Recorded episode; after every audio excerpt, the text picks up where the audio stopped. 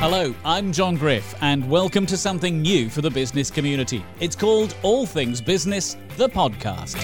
Ben Thomas is the man behind it. You'll have perhaps already seen All Things Business magazine, itself a publication produced by Ben's business, All Things Management, and sent out each month to businesses across the region. So why start a new podcast series as well? Well, for, for us, we're, we're more than just a business publication. Whilst the the publication goes out monthly, and we've obviously got Northamptonshire, Milton Keynes. We launched in May last year, and we've just launched in Bedfordshire. People are consuming news in so many different formats. Uh, podcast is or podcasts is something that I must admit, me personally, I've, I listen to more now than what I, I did ever before. And we've got an obligation and a, and a duty, if you like, to our advertisers to promote them and by as many means possible, whether that be online, social media, in print, and now, of course, podcasting. For us, we've got a platform, we've got an audience that's growing. We've seen this year, and I'm going to use the C word, but I'm going to call it challenge. It was, it's been the year of the challenge. I feel that we've we have to support one another. So you know, if we go back, I think it was the June or July edition of All Things Business. The feature for that particular month was the food and drink sector. The food and drink sector in Northamptonshire is thriving. Rachel Mellows does an amazing job with the Northamptonshire Food and Drink Awards. We employ over 55,000 people, or sorry, I say we, that sector does. But we publish 24 pages of promoting that sector, but for no revenue. And some people might think you're stupid, Ben. And yes, uh, you know, in time, hopefully those businesses will look back on us and think, do you know what, guys, you did a really good job for us. And yes, there might be revenue in years to come. But for us, we've got an opportunity and it, and it was perfect timing that um, it was just before the Rishi Sunak's Eat, Eat In, Dine Out, is that right, campaign. And the independent food and drink sector, that they need support now more than ever. We live in difficult times, but do you see the current economic climate as being a threat to business or from a marketing potential, do you see it as an opportunity? Well, there's a question. I don't know how long this podcast is, John. I think a lot of that depends on the sector that you're in. For some businesses, and, and I'm going to put us in this, um, it's definitely an opportunity, or that's the way that we're looking at it. For some businesses um, and some sectors, it's it's a massive threat. You know, the events industry, for example, and I would say hospitality as well. I, I really, I really fear for some of those businesses or, or that sector. Um, it's, it's heartbreaking. So, uh, you know, I'm, I am very much uh, the optimist. My outlook has always been uh, positive, but I, I, think for some businesses and some sectors, it's definitely there's definitely opportunity there. But for, but for many, it will be a threat. This is episode one of what will become a podcast series. Who are we going to meet during the course of this series? You're going to meet some wonderful business people some of which will be from businesses that are household names across the region, some household names that will be nationwide. Um, but the one thing I love about my job, John, is there's pockets of businesses across the region, Northamptonshire, Milton Keynes, Bedfordshire, and there'll be buildings that people will drive past every day and they never know what they do. And you know we're going to get those business owners or those senior people on this podcast, and they're going to they're going to tell us you know what makes them tick, what do they do for their for their customers? What, what, do they make in their businesses, for example? Who are the type of clients that they service? And uh, and hopefully the audience will find it very interesting. I don't know too many bosses that manage wearing flip flops, but that's exactly what you're doing right now. It's an interesting and an exciting time for your business. Do you want to say why?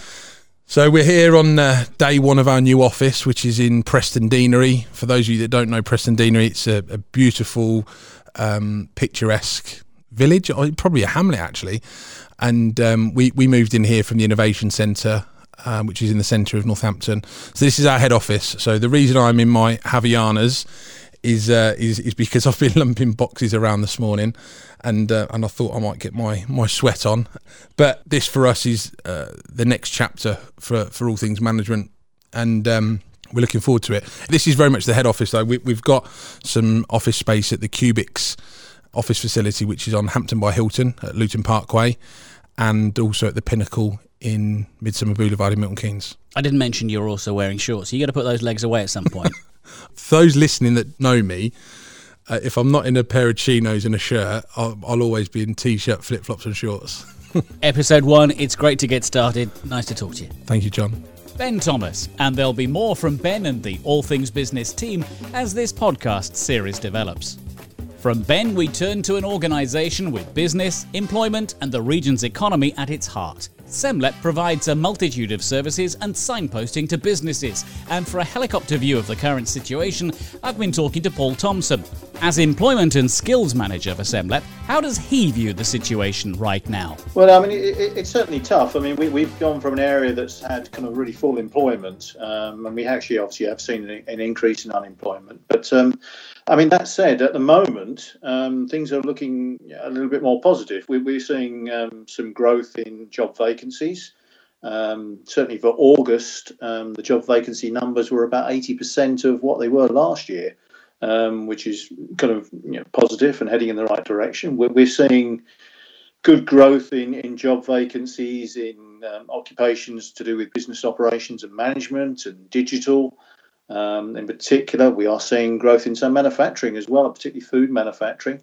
Um, so that that's good. Health and education have held their own um, during the, this time. So um, again, very very positive. Um, yeah, no, it, it's not all gloom and gloom. It's it's tough out there for some businesses, that's for sure. We know that, um, but there are opportunities. There are opportunities. Paul, to hear you speak, uh, you would almost say we're not in a worsening uh, uh, recession, but we're actually well and truly starting to climb out of that. Are, are you sugaring the pill? no, I don't think I'm sugaring the pill. I mean, it's it's we, we track live data, obviously, as part of the work that we actually do, um, and the numbers speak for themselves. You know, I mean, this is c- coming through, and we're actually hearing it anecdotally from businesses as well. Um, clearly one of the strengths within our area is logistics, um, certainly throughout Northamptonshire and Milton Keynes, and uh, you know that's that is really becoming buoyant. I mean, you, you also see things in the press where I think uh, figures of kind of over fifty percent of things that were bought uh, on the high street are being bought online. Um, and obviously, that kind of um, puts more focus on the logistics sector. Um, there's certainly kind of um, got big demand at the moment for people kind of working in the warehouses and drivers, but also the business operations functions that I, I mentioned before. Um, so certainly on finance and human resources, procurement, uh, those kind of things. There, there, there is a demand. There is a demand out there. Are we seeing the recession not biting as much as we thought it would, or is this a question of demand and supply? A little bit of both, I think it was envisaged that the area would be more resilient than perhaps some other areas in the country by the nature of the types of businesses uh, that we actually had in the area. But I would also say that um, some businesses are looking at the opportunity to um, to recruit um, and actually fill gaps. We had a very tight labour market, uh, and by that I mean that you know, like I say, we had high levels of employability. Um, so you know, businesses were struggling to fill some occupations. Um, and so, you know, crazy as this may sound, it might give them a slight breather to actually kind of try and um, get some people into those positions now. If, if the if the business is still uh, you know sustainable and that actually kind of um, withheld the storm uh, mm-hmm. to a certain degree. Um, yeah, you know, I mean, it's it's it's a combination of two. I think it's a bit early to say exactly what the scenario is. Um, I mean, on top of this, obviously, we have the the situation with um, with Brexit as well. Um, so with migrant workforce, some returning home, obviously during the COVID period. Um, again, anecdotally, we are hearing that there are some vacancies because of that. You are the employment and skills manager for Semlep. Are you perceiving that there is a skills gap in employability? I mean, you talked about certain sectors that are doing better than others. So, if this is a question of retraining, if this is a question of reskilling, is SEMLEP at the core of, of helping people to do that so that they are more employable going forward? Yeah, I mean, certainly that, that, that is one of our main roles. I mean, we're basically a strategic body and we work with partners to kind of um, develop a talent pipeline uh, with people with this kind of skills and the qualifications uh, attitudes and behaviours that are, required by employers. Um, it's very important that that we actually are employer led with regard to this. Um, so making sure we are pointing people in the right direction, making sure they've got the right provision in place, that the kind of skills uh, are actually developed, uh, making sure that we've got the facilities in place. So you know, part of our role is you know capital investment programs, and we've we've invested heavily in further education within the area uh, certainly over the last five years. We've got a growth hub that's actually on the ground, um, so business advisors helping to support businesses uh, with regard to that, uh, um, both you know both ways, helping businesses that are struggling, but also helping businesses that are growing, mm. um, as, it, as, it, might suggest in the title. Um, for me particularly, I mean, I, my focus really is we put together a COVID nineteen response team very early in the process uh, with a series of partners from local authorities. Um, and some of the national program providers, further education, higher education, um, we identified very early the cohorts that needed support, um, and then the main thing of this is clarity. People need to have clarity as to where they can get help and support. Um, and so we've put a number of directories together for people um, where they can get that help. Um, but it's also leveraging the national programs. There's a lot of support out there. There are the skill support for the unemployed, skill support for redundancy, skill support for the workforce, the National Careers Service, the Job Centre Plus offer, and obviously now um, the government's plan for work uh, initiatives, things like the Kickstart schemes, the incentives to employers for apprenticeships and traineeships. Um, so it's making sure that all that's in place. Do you tend to find at Semlep that employers are up to speed with what is available, or is your signposting in its own right a kind of educational process? Yeah, I mean, the, the, signposting is very much needed. I mean, there's a lot of help and support out there, and, and to be honest with you, there always has been um, in terms of kind of this thing. It one thing it's not been particularly good at is, is signposting and, and kind of perhaps putting it together. So I have to say again, one of the good things that's perhaps come out of COVID 19 is this clarity of focus. So, plenty of support available. And if you are an employer, make sure you're genned up on where to find it. And where you should first look is the SEMLEP website, which is semlep.com. Does that sound like good advice to you? Sounds like great advice to me. Paul, lovely to talk to you. Thank you for your time. No problem. A pleasure. That's Paul Thompson from SEMLEP. Continuing that employment theme, we turn our attention to the next generation of workers who are just on the point or who will be looking to join the world of work through apprenticeships. Starting off has offices in Northampton and Kettering. Katie Goodall has been telling me about how her business brings the right people to the right positions and has seen a recent upswing in turnover. So is starting off a kind of middleman agency?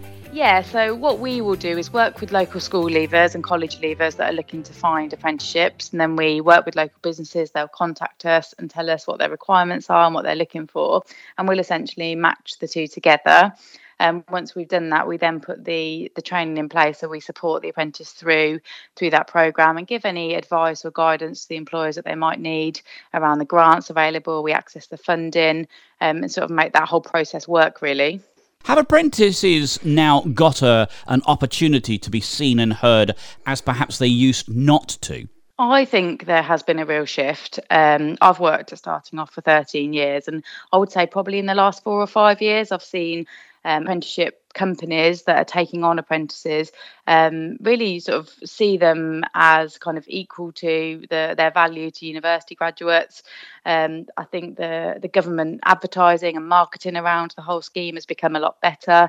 Um, previously we perhaps thought of apprenticeships as sort of more trade based um, whereas now i mean our apprenticeships are really quite academic accountancy marketing those sort of um, you know skills that people might have gone to university for they can now kind of do the apprenticeship route. So i think um, there are still some some companies that will perhaps think because they're employing a younger candidate there will be um, struggles that would come with that but actually i think you know the the people that we deal with are really mature they're really keen to get into a, an apprenticeship. Um, and employers, you know, in Northamptonshire anyway, uh, are really supportive of apprenticeships. That's my experience. Katie, can you tell me of a time when perhaps you brought a potential apprentice to a potential mm. employer as yeah. the middleman and, and, and made that work for both sides? One sort of example that does stand out for me, which has been quite recent really, is we, we had a young lady that came about two years ago and started a digital marketing apprenticeship within a local business um, you know, wasn't particularly confident in herself at the time, hadn't done, you know, hadn't got the, the best GCSEs or A levels at school, had struggled a little bit on that, but was really determined. Um, came in, did her apprenticeship, really blossomed through the apprenticeship, you know, not only technical skills but sort of confidence grew so much and now she's actually just started a, a degree apprenticeship um, in marketing so she's gone from you know doing her apprenticeship to having her company that she works for now kind of employ her and support her with her degree apprenticeship. So that's brilliant to see, really, because I don't think she ever thought she'd end up at university when she walked through, you know, our doors at starting off two years ago. Katie, without wanting to sound melodramatic, if there's somebody from a business listening to this today who's perhaps thinking about going down the apprenticeship scheme but is wary of doing so, why should they hmm. commit to it? And at the same time, why should they commit to doing it through starting off? Um, I think for employers, um, there's some brilliant incentives for taking on apprentices at the moment. Um, you know, I, I, appreciate that it is financially a difficult time for quite a lot of businesses.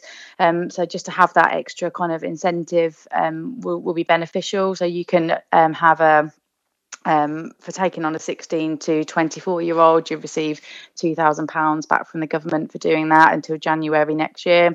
And for 25 plus, you'd get £1,500. So there's there's that, um, which is definitely uh, a good point. Um, and I think also, really, just just having you know that young sort of fresh vibe in in the team that can really sort of lead many businesses on to having you know not just one apprentice but when they see that works two three four five apprentices that can really change the whole dynamic of a business.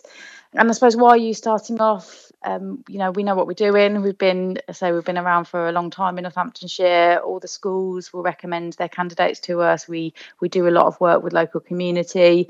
Brilliant assessors that are very innovative in the way they they train. We've got um, we've we've moved remotely, but we've now developed kind of visual learning aids and, and different things for our apprentices. So I think as a training provider, we are local, so we we do deal with the candidates directly, and we do know all our employers directly. We are quite hands-on with our, our apprentices, and the support that's there for our apprentices and our employers is one of the main reasons that employers will will say they use starting off because we are that local sort of service. And, and Northamptonshire has some has some brilliant businesses um, that really you know do embrace the schemes, and will will continue to employ apprentices hopefully. Katie, it's great to talk to you today from starting off. If a potential uh, employer would like to make contact and take things forward, what's the best way from your point of view? The best thing to do really is make contact with me. Our office number um, is 01604 622 855. They can also check out our website, which is www.startingoff.co.uk and there is links to our reception email on there and they can pop an email to that and we will um, get back in touch with them. And from there we'd set up an initial call to discuss their requirements and, and tell them a bit more about the whole scheme in general. Nice to talk to you katie. Thanks very much Lovely. indeed. Thanks for your time. That's katie goodall. Does your business need to be seen be heard or be found now, more than ever, companies need to make it clear that they are open for business. All Things Management is a team of creatives who connect their clients to their audience. To find out more, visit allthingsmanagement.co.uk. Be seen, be heard, be found. Boxx Communications is proudly Milton Keynes' leading supplier of telephony and internet connectivity. Not my words, you understand, but the proud boast of the company that's using them. I've been talking to Lucy Gallois from Boxx, and with banking, tech, retail, and leisure to name but four sectors in an ever growing market, I asked Lucy how hard that market has been driving the business, particularly during the current pandemic. Oh, John, you're absolutely right. Milton Keynes is the most exciting um, city to be part of. Um, for any business sector, but but we're very very lucky that we're part of the um, core IT and uh, digital sector of the city uh, and have been. That's our heritage. We're a Milton Keynes born and bred city. Um, most of us were raised here, educated here. Our children are educated here. And so we're hugely invested in the city, and our apprentices all come from the local colleges. So um, we are very proud of that. And we're really part, proud to be part of that digital um, sort of community um, that's that's driving very fast forward. Um, Milton Keynes is really keen to um, to become one of the premier digital cities, if not the premier sort of digital city in the UK, and I think it's well on course to do that. Um, there are some fantastic businesses, a very um, a burgeoning cybersecurity um, community, for example. The AI community is groundbreaking here. We have robots on the street delivering our deliveries to us. Um, in terms of our clients, that means they are natural adopters of technology. I think the spirit of Milton Keynes um, amongst the business community is uh, forward thinking, it's open to new ideas, it's very democratic. There's Um, there's not a lot of ego involved. And so our clients are wonderfully open to the strategic guidance um, and advice that we like to provide to our clients as an overlay service as part of, of, of working with Boxx. And they're very receptive to it. Um, mm-hmm. We're now looking more at planning next steps with people. And uh, we're fascinated to be part of two to three to four, five year range planning for digital transformation journeys indeed, we're part of a couple of very, very interesting digital transformation journeys, for example, at Milton Keynes Hospital. Fascinating, because I can imagine their uh, connectivity and their communications is absolutely crucial. Yes. If we generally accept that time is money, and if we've all been led to believe that 5G is is the sort of the altar at which we should all worship, at least for now until six, seven, and 8G come on, just just how how much faster can we expect our communications to get. You talked about Boxx Communications still having telephone engineers, which for some reason, and I don't quite know why, it conjures up this this rather uh, ancient image of somebody up a telegraph pole, and I'm sure that's not what you mean. but you know, as as technology moves on, are we now going to be moving on where telephone engineers really and truly are scientists? Oh, good question. And I think our head of engineering would have something to say about your idea that I should send him up the pole, seeing he's scared of heights. Famously so, and um, really enjoyed doing uh, one of our bigger installations in the last couple of years in Milton Keynes Gallery, where he was um, overseeing installations at 10 meters high on their ceiling. So I think that we can probably disregard that as the future for telephone engineers. Um, but joking apart, yes, I think you, you talk about speeds and 5G, and, and that's very relevant um, for, for Milton Keynes and our local area, um, Northampton as, as well. Um, Milton Keynes is obviously one of the early adoption cities and one of the test cities for 5G. Really excited about that.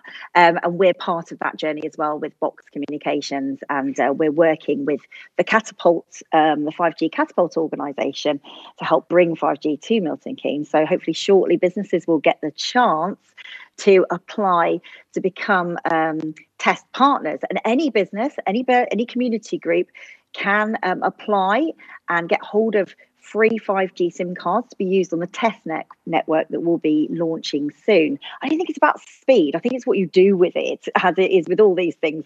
Um, and what I what I love about the possibilities of 5G, and I think that's what we as a city need to you know grasp take hold of and own over the next um, two years of test phasing is the complexity of the data that one can capture and how one uses that so it's the depth of experience um, that we can that we can improve in our day-to-day lives so it will enable us to make all of our communications more data rich, um, which means that um, we can have more um, informed decision making. Um, we can have more tailored to our individual and bespoke requirements as individuals, as for example, patients at hospital or patients in the community. So, for example, we can have midwives um, or district nurses with 5G enabled equipment, sending live data feeds back to hospital whilst they're um, helping their patient in the community and getting live information back to inform better care immediately. That's the way that 5G will transform our life and business experience. It will make us more healthy, it will make us safer. And that's really how Milton Keynes is trying to capture and enable 5G technology. So, um, anybody that wishes to get involved in that project, please do um, get in contact with me. I'd be really pleased to help them get get on the program. It's open to, to any business, small, big, and any community group. And that means that everyone can form a queue behind me because that sounds absolutely fascinating. From a town with AI, from a town with uh, six wheeled robots doing deliveries, and now to midwives yeah. fully equipped with 5G, the future is technological. Lucy, absolute pleasure to talk to you. Let's get you back on the podcast before too much longer. Thanks very much indeed for your time. Thank you, John. That's Lucy Gallois from Boxx Communications. My final guest on this first edition of All Things Business, the podcast, knows business from a variety of angles. Gareth Wilshere is head of media at the recently promoted Northampton Town Football Club. It's very much the start to the season, but with the Cobblers in the top third of the table, it's been a good start, and a start behind closed doors. As Gareth has been telling me, having to play behind closed doors has had a significant effect, and not just on the field. Yeah, it has. Um, playing football behind closed doors just isn't the same. It's better than nothing, but it just isn't the same. It, you know, it, I look back to to June and, and the playoff final at Wembley we beat Exeter City 4 0. And when you're 3 0 up with 10 minutes to go and the opposition have had a man sent off, and you, you look across and there's 90,000 empty seats at Wembley, and you just try and think, how good would this have been if we'd have had 30, 40,000 Cobblers fans down sure. at Wembley cheering us yeah. on? You know, it, it, was almost like a, you had a 10 minute party, a 10 minute lap of honour. It would have almost been a, a a ceremonial crowning of promotion in front of those fans if if it could have been allowed. I think it does change the course of matches. You know, the influence of the crowd to lift your team and to maybe roll the opposition and and, and things like that is missing. And obviously, there's a pretty big financial implication as well. So um, at the moment, we're, we're in the unknown. It's all unpredictable. You know, just a, a week ago, um, we were working hard on a plan to um, apply for a test event in the hope that the Hull City game would have a crowd of a thousand in as part of one of these pilot schemes mm-hmm. for fans to return to stadiums. Um, we'd spent an awful lot of time on that. A lot of work had been done, and then obviously the announcement from the government um, four days before the game was due to be played put those, those plans on pause. So although those plans are back in the box and on the shelf at the moment, we hope it won't be too long before we can get them out and, and, and bring them back to the table. But for now, it, it's just the unknown performance is really important on the pitch, of course it is, but so too it is uh, within the boardroom when they look at the profit and loss figures. Uh, taking the gate as, a, as an instance on match days is a massive part of the cash flow. Equally, if you can't get fans into the ground because of coronavirus, that in the longer term is going to have an effect on season tickets, it's going to have an effect on the following of the club, and that too is going to have a knock on effect because it affects what Keith Curle's got available to spend on players. Yeah, it, it does completely. And the real challenge at the moment for, for James Whiting, the, the chief executive, is if we knew that we could get supporters in from, say, the start of November. While it wouldn't be great, at least we could budget and we could forecast and we could know that, right, come November, this income will start coming back in and that income will start coming back in. But it, it, it's the unknown. You know, as I said a week ago, if we'd have had this conversation, we'd have been saying, look, we're hoping, keeping our fingers crossed, we're, we're hoping we'll get a thousand fans in for the Hull City game. And then one government announcement later, and you're back to just not knowing. And I guess that also has a knock on when you consider uh, commercial sponsorships, when you consider hospitality, all of those things, if you've had uh, a good run and you've gone up in the leagues, if you've then had a good start to the season, you know, the commercial arm of Northampton Town Football Club, Football Club must be crying out to get sponsors and hospitality deals done right at this time of the season. Yeah, exactly. We've got promoted, we've gone up a level, so our fixture list has a lot of high, high profile names on it in normal circumstances, you know, these are exactly the games that attract the big corporate sponsorship. We are really lucky. Both our corporate sponsors and our supporters show an awful lot of goodwill to the club, and many of them um, are happy to support the club. They understand the position we're in and they want to keep that support in place. We're doing all we can to repay that support, and hopefully, um, it won't be too much longer before we'll be able to sort of repay that support in a more traditional way with match sponsors and hospitality and people sat in the stands and and getting back to something that might resemble normality. All right. So other than goals in the back of the opposing side's net and a clean sheet for our side, uh, what about the immediate goals for Northampton Town Football Club, Gareth? You let Keith look after the, the players, but what about from the club's point of view? I think from the club's point of view, it's just about staying nimble, staying flexible so that we are ready to adapt and adjust to whatever COVID 19 may bring.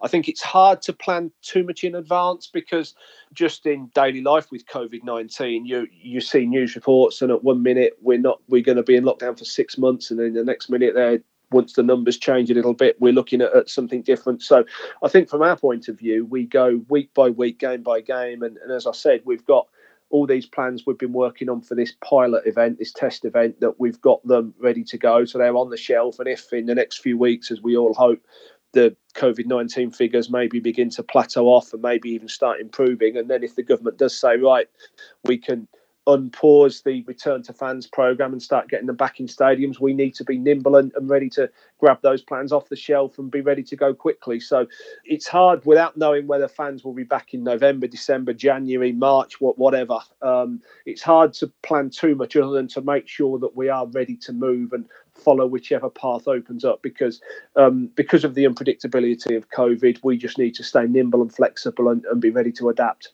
Well, whenever the turnstiles do open, I'm sure there'll be a warm welcome for fans, and I'm sure the fans can only hope and pray that they get in sooner rather than later. In the meantime, good start to the season. Let's hope it continues. Uh, good luck for the remainder of the season. Perhaps catch up on the podcast again um, halfway through, Gareth. How about that? that would be great. As I say, so much water is going into so many bridges so very quickly at the moment that, that, I'm sure if we catch it midway through the season, things will have changed an awful lot. I look forward to talking to you then. Thanks very much. Thank you, John. That's Gareth Wilshere. Until the turnstiles do open, you can follow the fortunes of the Cobblers through the iFollow platform, which you'll find on the club's website, and that's ntfc.co.uk. That's all for this first edition of All Things Business, the podcast. I hope you enjoyed it. Many thanks to all my guests this month. They'll be the next in our series in a month's time, so do make a date to join us. Until then, take care and all the best from All Things Business, the podcast.